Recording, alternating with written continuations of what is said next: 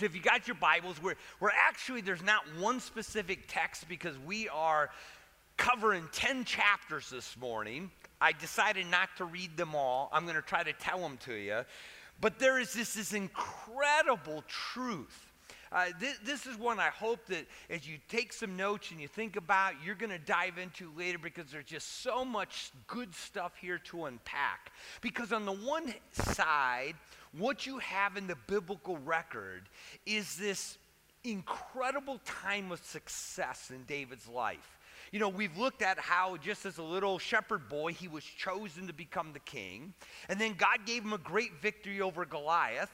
But of course, Saul is the king and begin to chase and David now has been on the run for a number of years, and yet God was with him through all of that. And now we move into this time where God is establishing his kingdom, keeping his promises of what he had told David. So the success is just off the charts. But at the same time, there's this little story being woven through the scripture of this incredible failure that's happening in David's life. So I want to look at it today. So let's just kind of start taking this apart. So if you get to uh, 2 Samuel chapter 1, what we learn about here is that Saul is killed in battle. Now you remember, God has anointed David as, as the king, but Saul is the king. And David had two opportunities to take Saul out himself, and he wouldn't do it because he would not lift his hand against the Lord's anointed. That was God's issue. He was going to wait on God's timing. Well, God's timing has come. The Philistines in battle kill Saul, and so now the path is being cleared toward David becoming king. You roll into chapter 2, and remember, he was down in the Negev. He now moves to Hebron in the land of Judah, which was his tribe. And it's there that they come together and they make him the king. In fact, uh, he, he, they, they anoint him there in Hebron for seven and a half years. He is the king over Judah. Now, you begin to have these skirmishes in chapter 3 between Judah and the rest of Israel. And each time, God gives them victory. Each time they go to battle, David's army routs the army of Israel. David gets stronger. Ishbosheth, who is the, now the king in Israel, gets weaker. In fact, it puts it like this in chapter 3, verse 1 there's a long war between the house of Saul and the house of David. David grew steadily stronger, Saul grew steadily weaker. That's what's going on. In fact, it's kind of interesting. Saul had a, uh, a top general. Uh, he, he, his name was Abner. And Abner decides he believes that David really should be the king. Remember, he had David served under him. They had a relationship. Abner came to David and said, I'm going to help make you the unified king. Well, Joab was the top general for David. Joab didn't like Abner because Abner had killed his brother. So, in the midst of this, this guise of coming together, Joab killed Abner. And it could have looked like David had set this up, and Abner was beloved. But David, the way that he wept and mourned over Abner, all the people knew David had nothing to do with it. In fact, with a very interesting verse there in chapter 3, it says that the people were pleased with David and all that he did. In fact, it says everything that he did please the people. He had God's favor. And so, even in that, and so now the, the kingdom starts coming together. You get to chapters four and five. Ishbosheth is killed not by David, but by some traitors. And now the kingdom is united. So, David now decides not to stay down in Hebron, but to move up to Jerusalem, move the capital to Jerusalem so it would be in the center of Israel. And so they go, they conquer Jerusalem. He sets up the kingdom there. By the way, you know, we had this, what, a year or two ago, uh, where the United States now sees Jerusalem as the capital of Israel. You know, that's not a real big thing to most of us, but that's a huge thing to the Jews because Jerusalem has been their capital since 2 Samuel. Way back at the time of David, that is the place. It's not Tel Aviv, it is Jerusalem. That's why it's been such a big piece. And God now begins to establish his kingdom. In fact, he has two great battles and victories over the Philistines. He actually captures their, their main towns. God is giving him huge success. You get now to. Uh, well, in fact, chapter 5, it says So the elders of Israel came to the king in Hebron, and King David made a covenant with them, and then they anointed David king over Israel. So 2 Samuel chapter 5, he becomes king. He moves his kingdom to, to Jerusalem, and now God begins to give him some great victories. In chapter 6, because now he has Jerusalem, he wants the Ark of the Covenant, God's presence, to be there.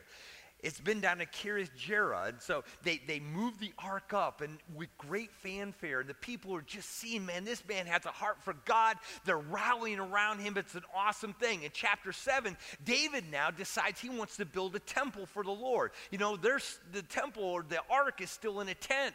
David has a house. He wants God to have a house. But God said, listen, no, David, you're a man of war. You can't build this temple for me, but your son will because he'll be a man of peace. But here's the thing because you're a man after my own heart, I'm going to establish a covenant with you. It's found in verse 16 of chapter 7. He says, Your house, your kingdom shall endure before me forever. Your throne will be established forever. David, somebody always going to be of your lineage. Uh, and honestly, when you think about Messiah, you think about Jesus. That's why he had to come from the tribe of Judah. That's why he had to be of the root of David because of that promise. And so you talk about success, incredible success. Then you get in verse chapters 8 to 10. And, and now, as they go to war, they keep pushing the boundaries of the kingdom, all the way from up north uh, uh, in Damascus uh, which, which, they now make an outpost all the way down to the south of Edom, uh, which is over on the east side of the Jordan River. The furthest boundaries that Israel has ever known came under King David. Victory after victory, never defeated, incredible success. And so, David, in the midst of this time, has favor with God, God's blessing, everything. I mean, you talk about the Midas touch, everything is turned into gold and the people love him. And it sounds like a really wonderful story. The problem is, in the middle of all of this, you, you just pick up these little verses here that are pointing out a failure, a, a massive failure in David's life. The failure deals with David as a husband and a father. Now, the husband piece is this. David knew that when God designed man, he, he brought a man and a woman together and told them to cleave to each other, right? It was one man, one woman together for one lifetime. Uh, you saw it with, with his father Jesse, had, had one wife, as best we understand. But David is, is married to Michal, who is Saul's daughter, but he now begins to take other wives. And so as his kingdom grows, he begins to take wives. And that goes directly against Deuteronomy 17. In the law of Moses, it was said, when you get a king, he shall not multiply wives for himself. Why? Or else his heart will be turned away. And David, even though he has a heart for God, he starts adding wives, and this becomes a problem. And, folks, come on, men, is this not true? It is hard enough to learn to want, learn to love one wife well, right? Figure that out. The, the love language, all of those things about her heart. It's hard enough to love her well. Can you try to do that two, three, four, five times? It doesn't work. That's why God said this reason a man will leave his father and mother, will cleave to his wife, not to his wives, but to his wife because it takes all of your heart to love one of them well. And you think about how a wife's heart is to be cherished and is to be the princess and to be pursued. And, and when that doesn't happen and there's other wives and all that going on and all the jealousies and the bitterness, and, and man, that's what happens. So let me just show you a couple of scripture. It says, so David, this is early on. Uh, Saul's been killed. He goes up to Hebron. He's got Michal was not even mentioned in this because she is still up in the northern kingdom. So David went up from there with two of his wives, and Ahinoam the Jezreelitess, and Abigail, the wife of Nabal. So he starts off with three wives. And, then he moves to Hebron. And then we get this verse. I'm not even going to try to read it. A, it's too long. I don't have time. Secondly, I don't even want to attempt some of those names, right? But as you start reading that verse, what they're listing are the seven sons that are born to David while he's at Hebron. He's 30 years old. They all have different mothers. So we know at least seven wives at that point. Then he goes to Jerusalem and he sets up his kingdom there and he becomes the king over all of, Jerusalem. This is what we read. Meanwhile, David took more concubines and wives from Jerusalem. After he came from Hebron, and more sons and daughters were born to David there. I mean, this is, is just a growing disaster more. I mean, honestly, we're going to look at it next week with Bathsheba. David has a problem with women, and it's an issue. And sadly, it's not only an issue for him, but it's going to find itself out in, in his sons as the story unfolds. He's, he's a failure as a husband. He's also a failure as a father. As best we can understand as we're reading the narrative, he's, I mean, he's a great king, he's a great leader, but he's, he's distant. He's a passive father. He doesn't get involved. He doesn't speak into their life. Now, to be fair, Solomon in Proverbs tells us some of the things he learned from his father, so it wasn't he didn't do anything, but really the biblical record is that David is silent. David just kind of lets stuff go. I mean, you have the story.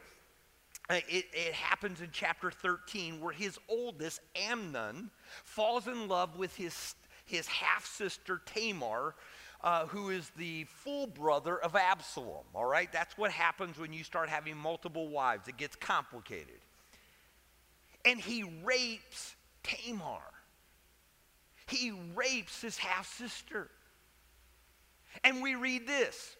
When David, King David heard all these matters, he was very angry. Well, I would hope so.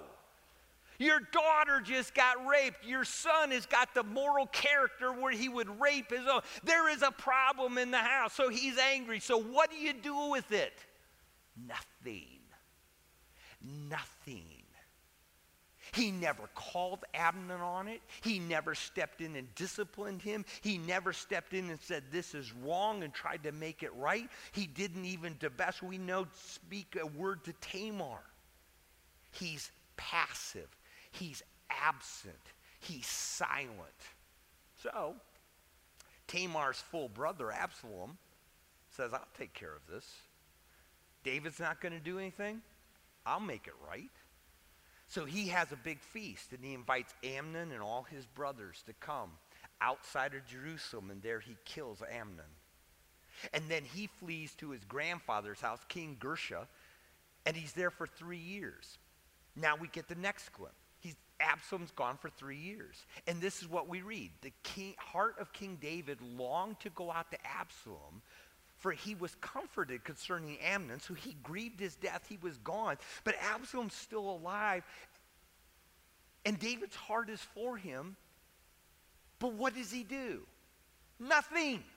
He doesn't send for him. He doesn't tell Joab to go get him. He doesn't send word, have Absalom come home for three years. He does nothing. So Joab saw what a hole it was in David's heart, and Joab kind of worked the system. So finally, David said, Go, go send for him. So Absalom comes home he comes back to Jerusalem, but this is what we read. Now, Absalom lived two full years in Jerusalem and did not see the king's face. So he gets back, and for two years, nothing. He doesn't go speak to him. He doesn't go correct him. He doesn't go reconcile with him. He doesn't go try to figure this out. It's just he's there, they're coexisting. That's who he is as a father. He's a failure. He's a failure. And so Absalom sits by the king by the gate of the city.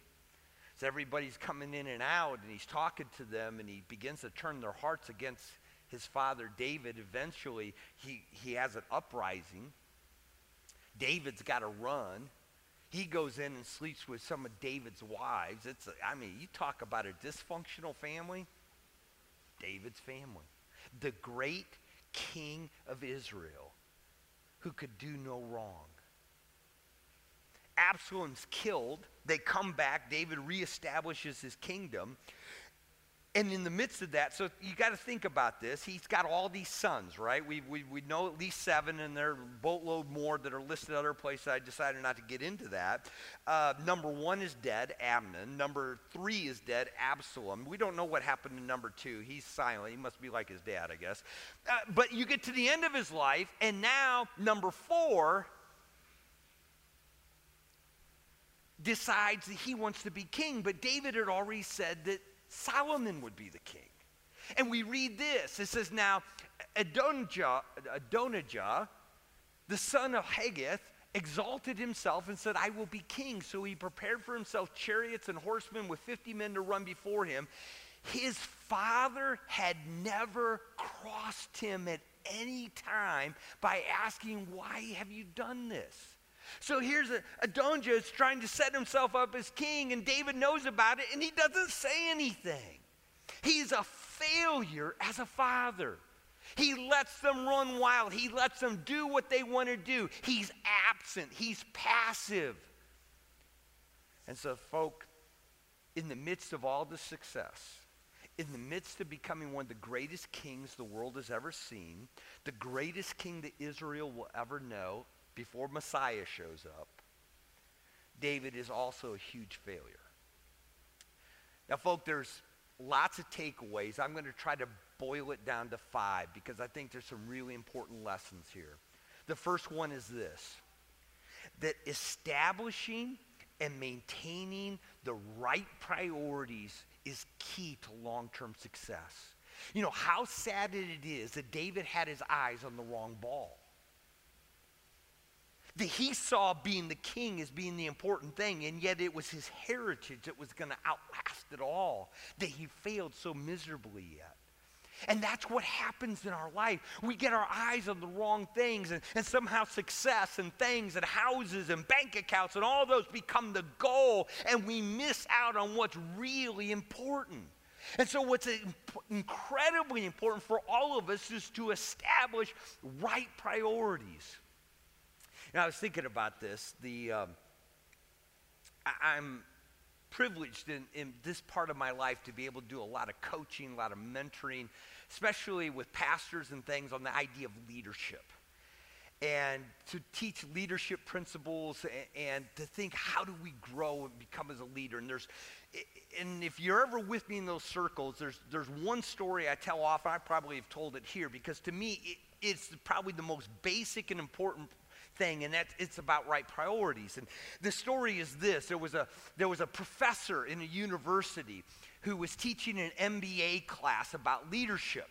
And he pulled out from behind his, his desk one of those big old pickle bottles. Any of you remember, old enough to remember the big pickle bottles? You go in the little corner store, you get the big pickles, and they're huge. By the way, you can still get them at Costco. They're really good. Uh, but the pickle jar was empty, but he set it up on his desk and then he pulled out two big buckets that were filled with these huge, I mean, bigger than his hand type thing of river rock.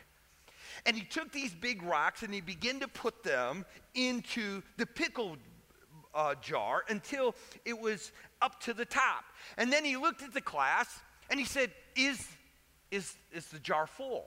And they said, Yeah, it's full. You can't get another one of those, those big old rocks in there. Well, he reaches under his desk and now he pulls out a bucket, not of big rocks, but of gravel. So he takes the gravel and he starts to kind of shake it over and, you know, hits the pickle jar a little bit and it falls down and he gets it in. And now he's got gravel up to the top. And he says, okay, tell me, is the pickle jar full? They're a little hesitant, but they go, yeah, yeah, it looks full. So then he reaches under his desk and out now comes a bucket of sand. So he's got the sand, he's putting it in, he's hitting the pickle jar, he's shaking it up, he's putting the sand in. Now sand's to the top. Is the pickle jar full? By now they kind of knew, probably not. So sure enough, he reaches under, he gets another bucket. This is water. He begins to pour. You can kind of see the water go through the, the rock and the sand and all the way. And, but finally the water got to the top. is the pickle jar full? Yeah, we really think it's full this time. So he asks them, he says, So what is the moral that I'm trying to teach you here? What's the, what's the, the takeaway from this illustration? Ah, I got that. You know, no how matter how busy your life is, you can always get something more in. He goes, That is wrong. That is incorrect. Somebody else said, well, uh, you know, just sometimes you just got to shake things up, you know, give it a little, and, and you can always kind of fit a little bit more into your schedule. He goes, no, you, you fail. The moral of the story is that if you're going to get the big rocks in, they have to go in first. It's one of the most important leadership principles you will ever know. If you're going to get the important things in your life, they have to go in first. So, what are the important things? What are those priorities? Well, the thing is, we could do a little group study here over the next hour. We could do a lot of things. The truth is, the Bible's already told us really simple. What are those priorities? What are the big rocks that have got to go into my life? What are the ones that have to be first and second and third? The Bible tells us number one, Jesus has to be number one, right? That's the first rock that's got to go into my jar. That's the first thing that's got to go into my schedule. That's the first thing that has to go into my priorities. How am I growing in my relationship with Christ? How am I spending time with Him? How am I putting myself in relationships that are helping me grow? Grow, that has got to be number one. You know, I, I remember there's a song out there God doesn't play second fiddle, only first chair. In fact, He gave us Ten Commandments. You remember what the first one is? You will have no other God before me. I have to be number one. Jesus was asked, What's the greatest commandment? You'll love the Lord your God with all your heart, soul, and strength. That is number one. That's got to be the first thing in your priority list. The second thing then is family. Family is that priority. Uh, you know, for this reason, a man leaves his father and his mother and cleaves to his wife. Now, now here's the thing, and, and, to be honest with you, this is where a lot in our culture get this wrong, especially in our even our church culture. That you know, in family, you have a spouse and then you have kids, and the biblical order is your spouse is 2A, the kids are 2B. In our culture, kids become 2A. And I'm here to tell you that is out of the biblical order. If your kids take more time and energy and focus and attention so that your spouse becomes number two to them, you're doing it wrong. That's not God's intent. God never told you to leave your father and mother to cleave to your kids, it was to cleave to your wife. And to be honest with you, can I tell you long term for your spouse to be 2B doesn't work because when 2A leaves, and they do leave, I'm hoping still one of these days, you're stuck with 2B.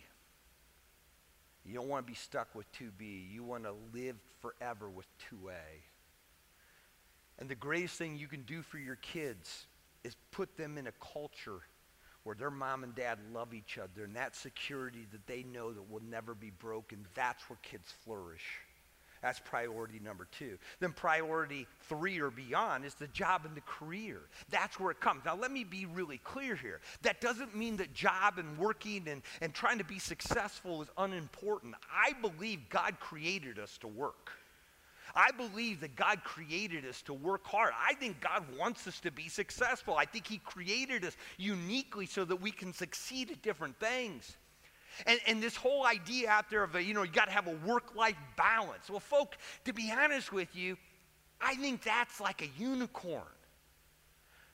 I don't think you find this perfect work-life balance. Why? Because first of all, it's not a matter of balance, it's a matter of priorities. Jesus has to be number one, family has to be number two, and then career and everything else number three. But in that, there are times when career takes a little bit more time than what you would like to give it. And in those moments, you do that, but you understand it's not a higher priority, it's just a season. It's a short season here. You have those conversations.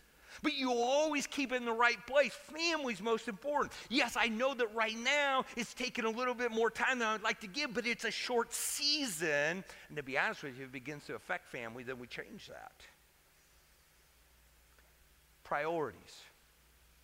You got to make sure that you stay focused on the right thing. Second takeaway is this career success can mask failures in other important areas of your life. Because you see, our culture, we love successes. We love the people that turn companies around. We love the salesman that set it on fire. We love the people who go out there, man, they can make a buck. And we celebrate them and we give them watches and plaques and we do all this. And I've been around way too many people who, at the end of their life, have got fine bank accounts and they've got awards on the wall, but they are completely alone because they have alienated everybody in their life. And the world says they're a success and they know they're a failure. it can mask. That's why, folks, you, you need to have these conversations. That's why you, having a spouse and, and being able to talk, how, how are we doing? How are we doing in our relationship? How are we doing with our kids? How are we doing with the Lord? Having those people in your life. And if you're not married, then have others that can speak in. Am I keeping my priorities right? Because you don't want to get to the end of the race and find out you were running on the wrong path. Number three, failure with God and family lasts way, way longer than success in a career. You know, so David has all of this success. He pushes the boundaries of Israel farther than they will ever be. And you know how long that lasted? Depending where, between about 40 to 60 years. And then it was all lost and it was never regained. Do you know how long the dysfunction in David's family lasted? Generations. because Solomon, we're going to follow his lineage. And man, guess what? All the way down the tree, man, they got problems with women. They got problems with wrong priorities. It, it just, it screwed up his whole life, his whole family tree. Make sure you stay focused on the right priorities. Number four is that if you fail with God and your family, there's chances are that your kids are going to fail at those same stress points. I, I don't mean to be unkind. I'm just, it's, it's honest. And here's the thing, folks. I'm not here trying to make anybody feel guilty because the truth is we've all failed, right? We've all had wrong priorities. I know I have. None of us are perfect. I get that. But we also got to understand that those failure points, there's a better chance my kids are going to fail there if I've failed there. For instance, you, you know it, it, it, There's a family who the father's an alcoholic. The chances of a kid being an alcoholic go up dramatically. Isn't that not true? or be addicted to some drug. If there's a, if there's a family where, where the parents are, are, are divorced, the chances of their kids ultimately getting divorced later on goes up dramatically. Doesn't mean it's going to happen, but the chances go up. If, if there's a family is run by, by somebody who is just uh, incredibly driven by success and, and, and driven by that kind of a culture, uh, so that they ignore their family, chances are that's what, it's just we reproduce. Well, David's got issues with women. He's got issues with not tying into his kids and teaching them right and wrong.